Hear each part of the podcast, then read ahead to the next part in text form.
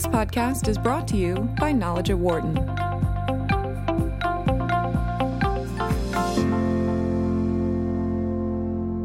The full budget is out and being reviewed. And like many things with this current administration, there are some dramatic changes from the way things have been uh, done in the past. There are proposed changes to programs involving food stamps, Medicare, Medicaid.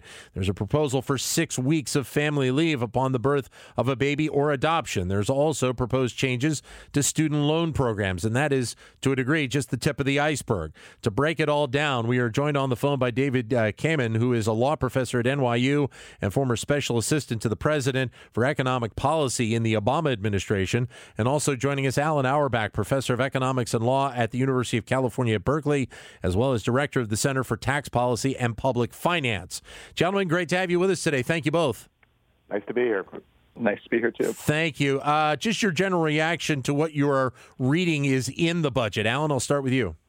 Well, I think rather than focus on the specific uh, uh, uh, agenda, which some of some of the programs which you mentioned, I think it's uh, I would focus on the big picture, which is it's a proposal that would uh, sharply cut domestic spending, increase defense spending, extend some of the tax cuts that were just passed, and make it all work through unrealistic economic projections. David.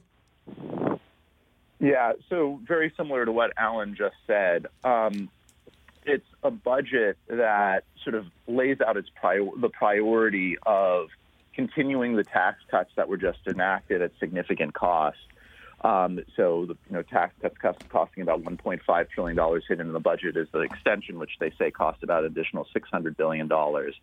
Um, they then, uh, as a way to help pay for that, as well as the defense increases, uh, propose uh, sharp cuts. For instance, you know, a 30% cut to SNAP, uh, 10% cut to domestic spending, even as there was a deal that went in the opposite direction. And then, as Alan said, they then use economic assumptions, which puts off, which puts their um, their budget projections off by something like a you know a couple trillion dollars uh, to make it look like it has lower deficits than would in fact be the case.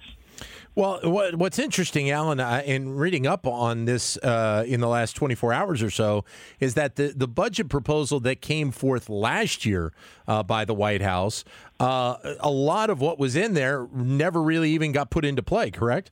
Well, that's usually the case. Budgets are aspirational documents. It's ways, and even when the same party is controlled, the ways in which the administration's says these are things we'd like to do. And uh, as David knows from his years during the Obama administration, that saying putting something in a budget doesn't necessarily mean you expect something to happen. It's it's a way of trying to start a conversation.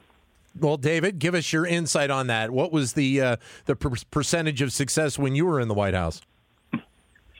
Um, so, I, I think Alan is right. Uh, so the budget is fundamentally a document about the uh, the division of the administration and the president, and you know much of the budget will not end, end up necessarily getting uh, uh, put into place. With that said, I think that even as it's a vision document, it's important to grade them and to look at the vision to see whether it is a coherent one. Um, and you know, most budgets will have areas where they don't fully specify proposals um, but there'll be some budgets which are more honest about the vision they have laid out than others. Uh, and I think this one sort of grades relatively low on that front. I also think that it's important to take seriously um, the vision that gets laid out, even if uh, things would not necessarily be immediately enacted. I think especially when it comes to the safety net and some of the proposals that were put into this budget, we've seen the, Cong- the Congress try to um, move forward on uh, you know proposals that significantly cut Medicaid and obviously repealed significant parts of the Affordable Care Act. They didn't end up enacting that. I don't think anyone is expecting major moves probably this year. Um, but it's possible that you know if, for instance, uh, you know there was a gain in seats in the Senate for the Republicans, and they retain the House, that some of the proposals they put in here, including things like cutting SNAP and other parts of the safety net, um, might actually eventually get action. So I think it is Alan is totally right. Very little of this seems seems, um, seems likely to get any immediate action in Congress, but I do think it's important to look at it as a vision document and realize that uh, at least some elements of it could well be taken up um, in the future. Also joining us now in studio, Kent Smetters, who's a professor in the Department of Business Economics and Public Policy here at the Wharton School. He's also faculty director of the Penn Wharton Budget Model, and you also hear him as the host of Your Money every Tuesday at uh, 5 p.m. Eastern Time, right here on Sirius XM 111. Good seeing you, my friend. Good, good, good to be here. Thank you. Uh, first, uh, give us your general reaction to the budget as a whole, and then the comments of both David and Alan. Yes, it's it's definitely a vision document. It's, it's very unlikely most of it will be um, implemented. I mean, in, especially in the past decade or two, people have just kind of taken these things as not very serious on, on Capitol Hill. Probably, I think the uh, the part that you see that uh, being extended, a tradition of uh, past administrations, both Republican and Democrat, is this kind of game that you play where you basically say, hey, you know, by the end of the 10 year window, things will be pretty good in terms of lower deficits and so forth. And of course, this is you know the game that's constantly being played is that hey, we're not going to make really big bold decisions early on, but by the end of the ten year window on somebody else's term, um, you know, future president, we're think we'll get our act together. And of course, this is uh, constantly kicks the can down the road. Yeah. And um, no president's ever gotten close um, to that that, that ten year vision. So when you look at some of the things that obviously are being talked about in, in the media right now, Ken, what do you see as focal points that either are elements that are are important to moving the country forward or concerning? Yeah, I mean, certainly there's no question that the entitlement spending is increasing, and that's becoming a much larger share of the budget, and that will continue. Part of that's just the demographic change that was fully anticipated, and so we shouldn't be fully surprised by that. But at the same time, you know, entitlement spending is on a very rapid uh, growth. I think more of the attention is going to be paid a lot to the infrastructure ideas. Yeah something that we've just done some analysis on uh, uh, this week. And, and, you know, a lot of that is is not going to do much for you know economic growth. David, what about you? Um, so, you know, in in terms of the things to pay, you know, to pay attention to in the budget, I, I, I agree that there's, you know, there, there's obviously there's a focus right now um, around infrastructure and whether any of that stuff would get enacted. You know, I, I think unfortunately, while that's an area where there's um, an opportunity for um, bipartisan work on it, uh, the the proposal was put forward, uh, which is a couple hundred billion dollars in upfront infrastructure funding, uh, largely financed by um, cuts to, in some cases, other parts of infrastructure and other parts of the budget, just uh, does not seem to be uh, a, a, great place. It does not seem to be like a, a place where you're likely to get bipartisan agreement one of the um, costs, in some ways, basically an opportunity cost of uh, the tax reform bill last year, was that uh, one of the, the sort of one of the elements that many people had talked about as a potential pay for in Washington speak for infrastructure, which was a one-time tax on the unrepatriated, unrepatriated profit, that ended up being used to help finance uh, the tax bill last year. And with that taken off the table, um, it's not clear how an infrastructure deal gets done. And obviously, this particular infrastructure plan is put forward. The, it's a couple hundred billion dollars. It's largely um, financed by cuts within the budget, uh, and that's it does not align well with uh, where I think Democrats are on infrastructure. So it, it, it does not seem like an, an area where there could have been bipartisan agreement it does not look like uh, that's all that likely this year. Alan, obviously, this, as you have all kind of alluded to, this is uh, you know a, an idea of, of where uh, the the Trump administration would like to take the country. Uh, that being said with this budget, how much back and forth do you expect to see on Capitol? I would think it's going to be a lot on, on a variety of these uh, these topics. Maybe the one that, that doesn't get a whole lot of conversation is the money that uh, they're trying to set aside for the opioid epidemic. Well, that's right. Yeah, you can go look through this document and find things like that that make sense, and uh, that that is something the president has talked about. There's probably uh, a lot of interest in Capitol Hill about doing something like that, and perhaps there'll be bipartisan action. I, you know, one can expect over the over the next year that there will be certain issues such as that one where there uh, people in Congress might come together and do something. uh, that's specific policies. In terms of the big picture, you know, this is so far from being realistic that uh, uh, it doesn't really uh, it doesn't really merit a lot of discussion about the, the broad strokes as opposed to specific programs. You know, in in addition to these very large cuts in discretionary spending, which, as David mentioned, go the opposite way of the budget agreement that was just reached. Uh, if you look at the economic projections uh, and you adjust them to be more realistic, for example, they assume a 3% growth rate of real GDP, which is probably about a percentage point too high, and you bring it down to a more realistic projection, you would have very, very substantial deficits uh, during the period and a very high uh, level of national debt at the end. And that's even with these very large discretionary spending cuts that are in the in the proposal. So if you then said, well, let's assume a more realistic uh, trajectory for discretionary spending, then you're really out of line with what's possible. So, in terms of specific things in the budget, yeah, there there might be some of these things that get picked up by Congress, such as uh, dealing with opioids. But uh, overall, I think there's it, it's uh, it's not really a very good roadmap for what's likely to happen. Kent. Um, no, I completely agree. In, in, particular, I think it's just some of these one-offs um, that have bipartisan support, and it's uh, it's great to see, you know, that being you know a kernel of initial success. You know, I think reducing some of the regulatory burdens. You know, I think we can agree that there's been some regulatory burdens there of uh, getting new projects started that probably were inefficient, often were rent seeking and, and so yeah. forth. But at the same time, you know, a lot of those regulations exist for a reason as well. And so, I mean, when it comes to infrastructure, um, uh, back to that one, and it, yes, it's it's offset with a lot of other cuts and other types of infrastructure. Some of that stuff is repairs that is actually has yeah. a bigger ROI than new infrastructure.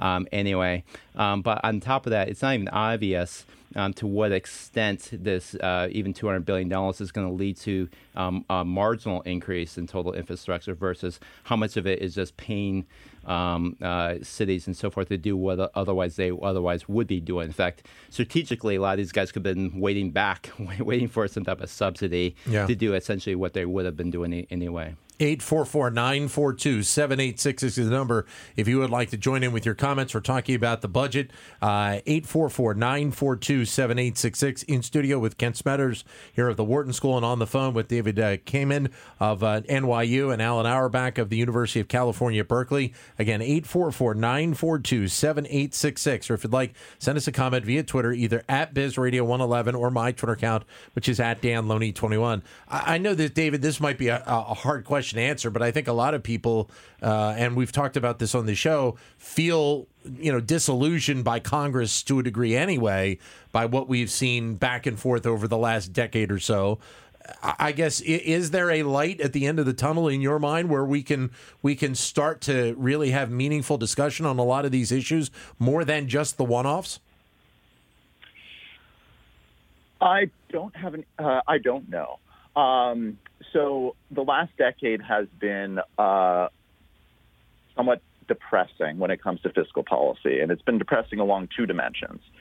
Um, in the period of time when I think many would agree, and obviously, I, you know, the, the economists uh, on uh, on the panel may have more to say, but in a period of time when I think deficits uh, actually probably should have been higher than uh, than they were during the during the Great Recession, the immediate aftermath it was challenging to get uh, as much um, expansion in fiscal policy as was needed um, in order to help uh, the economy recover. Obviously, we got some um, initially in the Recovery Act and the automatic stabilizers uh, that uh, were triggered. But um, we, we've switched to austerity, I think, probably at a point where it was too early. Um, and we could have had additional fiscal expansion up front that could have helped the labor market and prevented um, at least some significant pain that uh, Americans felt um, in the wake of the Great Recession. And then at the very point at which the economy, um, while perhaps is not quite at full employment, uh, but is certainly a lot closer, we are seeing an, an exact flip. Uh, and the um, Congress now ex- sort of expanding the deficit by about 2% of GDP at a very time in which it's probably least justified uh, within the business cycle to do that and doing it on a permanent basis. So that uh, that's depressing uh, because we've seen the Congress in the last decade basically totally flip what is uh, what should have been probably the right fiscal policy. You know, if there's one um, place where I think that there is some bright light, maybe within the health policy sphere, where there's still so much more to do. Um, but you know, for various reasons, we've seen a slowdown in health cost growth um, over the last decade. Um, that may be in part be due to uh, innovations from the private sector. It may be in part due to some of the reforms that we've seen through the Affordable Care Act, where there are attempts to try to focus on reforms that help change the way doctors get paid and way, on the way things get delivered to improve, um, hopefully, quality at uh, and also at lower cost that's an area where I think we can build on some of the reforms that were made. Um, I worry about this administration whether they are in fact devoted to, those, to, to that kind of reform. Um, and, but I think it's an area where we've seen some progress. It's key to a long-term fiscal um, trajectory as well as the economy. And so, if there's one area where I think that we've seen some progress, uh, that's an important one. Ken? Yeah, I mean, I guess uh, my, my, my perspective is, is a little bit different. Is uh, overall, I agree that you know, uh, we've had this dysfunction. We've had this dysfunction for quite a long time. I mean, uh, 1986 Tax Reform Act was passed during the time where there was considerable disagreement on Capitol Hill, and it just took leadership on both sides uh, to get it done. We don't have that, so I completely agree with that. When it comes to the Great Recession, I, I actually think that we did have a big response. It was mainly a monetary response. We tripled yeah. the money supply. Um, a lot of people don't realize the risk premiums during the Great Recession were actually bigger than during the Great Depression, and that was during the, Great Depression was a yeah. pretty thinly traded market. So in many ways, the Great Recession could have been an even much bigger um, event. I, where I think really requires some bipartisan support, and this is where it makes me probably the most nervous that's not happening, is uh, whether the central bank, the Federal Reserve, is going to continue to have its independence. Right. You know, why, why I see it's constantly being eroded and attacked, along with the, some of the other institutions in, in Washington, CBO, JCT, and so forth. Um, it, it, their you know ability to act independently is being being eroded. Um, but when I think about this tax bill, um, you know, I've been asked about this a lot. Aren't we kind of doing this at the wrong time? And keep in mind, you know, it takes it's about every 30 years that you have a fundamental sure. tax reform. Yeah. I mean, I can understand the stars align politically. You want to get this done. I don't think you wait to do, you know, wait for a big recession to do, you know, something like a fundamental tax reform. Um, it is true the Bush tax cuts were very different. They were much more focused on trying to stimulate. They're much more on the individual side payroll tax cuts, and so forth. Right. Those were much more countercyclical. But I think uh, putting the merits of this tax plan aside, I think the three of us would agree that there, you know, the, the tax plan itself had a lot of deficiencies associated with it. And David's own work has shown all the arbitrage opportunities that you can you can come up with um, to, to, do a lot of tax avoidance. Um, but I, I, th- I, do think you know it, it wasn't uh, the case that we should have postponed doing tax reform just because the economy was doing well. Alan, any optimism on your part? uh, not really. I, I think we're. I, I, think we've gotten to a, a bad place where uh, nobody's willing to take responsibility for fiscal policy uh, uh being realistic, and what that means is we're, uh, as long as the economy is strong, we're likely to just continue to run deficit, larger deficits and not make difficult choices. And that's going to be fine, at least for the short run. But I think something's going to when something happens when we yeah. have the next recession, and the debt to GDP ratio isn't uh, what it was in 2008, but you know perhaps double that, uh, and the you know the Fed at that time still only has three members of the Federal Reserve yeah. Board appointed instead of seven. Uh, we're going to be in a hard place in dealing with the next recession. As difficult as politically as some of the issues were in 2008 and 2009, I think it's going to be a lot worse the next time around. Or if interest rates is increase by one percent, you know that's going to be yeah. incredibly costly. It's a, you know another a trillion and a half dollars for the next 10 years of, of additional um, deficits. And so, I mean, we are we're hanging on, uh, we're really skating on thin ice right now. So then, uh, in in the research that you've done, then uh, what are some of the things that that really need to be looked at? What are the hardcore issues, Ken, in your mind that that need to be put on the on the agenda here in the next couple of years?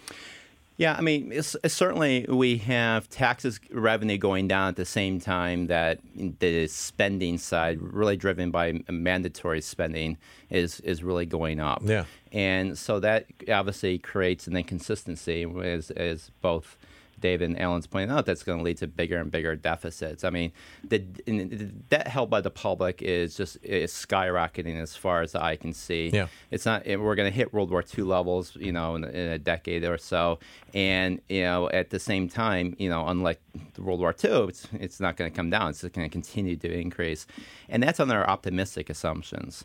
Um, that's on our current law. That's on our, you know, um, no risk to real interest rates uh, t- uh, tweaking up much more than what we're projecting.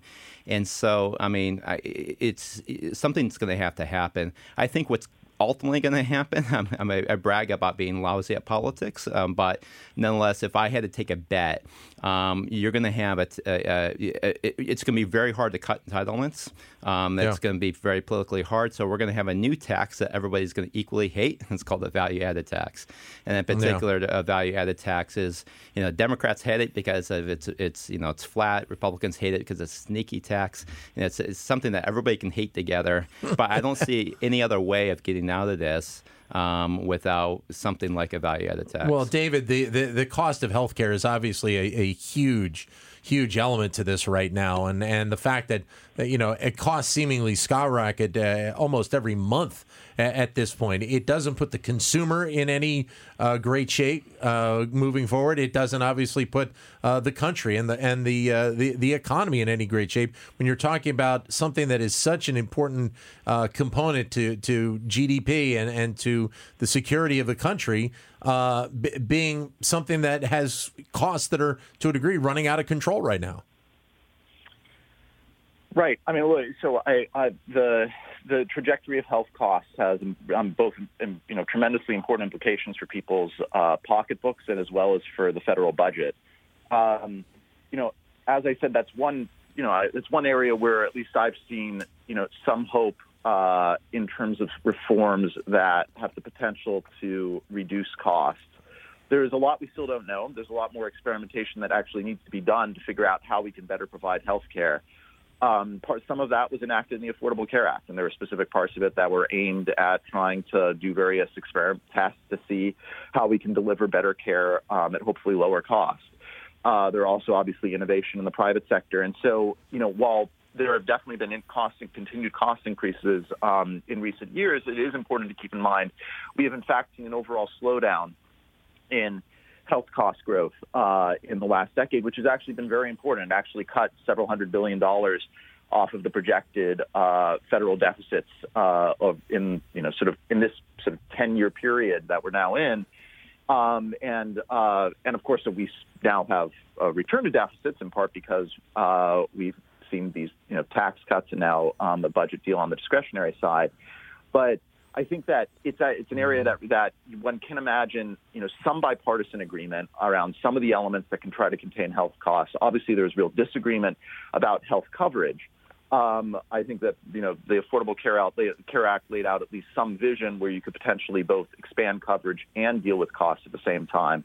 I would hope that's a vision that ends up getting picked up again uh, going forward. There were two other pieces that I wanted to ask you, David, specifically that uh, have been written about that that are in this budget and, and potential changes. One uh, involves the the potential changes to uh, the SNAP program to food stamps, uh, and and then also the idea uh, brought forth, I guess, by Senator Rubio about the the leave, the family leave changes as well. What was your reaction to those two pieces? So uh, my reaction uh, when it comes to SNAP um, is that you know I, I, think it, it is a it's, it's a it's um, it's a misguided vision, uh, vision uh, for the country and for the federal budget. Um, safety net programs like SNAP are not any kind in any way key drivers of our deficits. Um, they provide an important safety net for the lowest income Americans. Um, so to cut the SNAP program by 30%, um, even as uh, we have a tax cut of $1.5 trillion disproportionately focused at the top, seem to reflect um, wrong priorities. And, you know, I take Kent's point when it comes to tax reform. Um, you know, there's no reason. Of course, we could do tax reform um, at a time of full employment, but it was a policy choice on their part whether that tax reform was going to lose revenue. In '86, yeah. it didn't. This one did. Yeah. Um, and so, you know, that to cut SNAP by 30%, to come up with a crazy idea that, on the plus side, no one seems to be embracing of uh, deciding that SNAP benefits should, in significant part, be delivered through boxes once a month. Um, with you know totally unclear how you actually implement that. It, uh, it means that families don't get any choice. Uh, you, if families are moving, they may not get their box, which they rely on for like to actually avoid uh, real, um, basically starvation for many of these families. Uh, it was it, it reflects policy that is not well thought through and if ever implemented in any, to any significant degree could bring real hardship to families. When it comes to paid family leave, I think that's an area where, you know, I hope that there's uh, bipartisan work going forward on trying to figure out how to better provide flexibility to families in the workplace um, and, and uh, an expansion of social insurance there. Um, you know, I think the, the proposals so far have, uh, at least through the administration's one, uh, was not detailed in any way. That had came with very little money on the scale of things. I think it was like under twenty billion dollars over ten years that I think they were they were going to use to incentivize states to create these programs. Yeah. Um, obviously, that's small on the scale of things, but you know, I I, I take some you know hope from the fact that these people are talking about this. Um, other countries do it much better than we do. Um, and so I hope going forward there's real focus on it and you know devotion of potentially some resources to figuring out how we provide um, greater flexibility and a better safety net uh, for working families. Great having you all with us today. David, Alan. thank you very much for joining us on the phone today. All the best to you both. Thank you. Thank you both. Thank you. Kent, great seeing you again. Thank you again. Good to be here. Thank you. Kent Smetters of the Wharton School, David Kamin of uh, NYU, Alan Auerbach of Cal Berkeley. For more insight from Knowledge at Wharton, please visit knowledge.wharton.upenn.edu.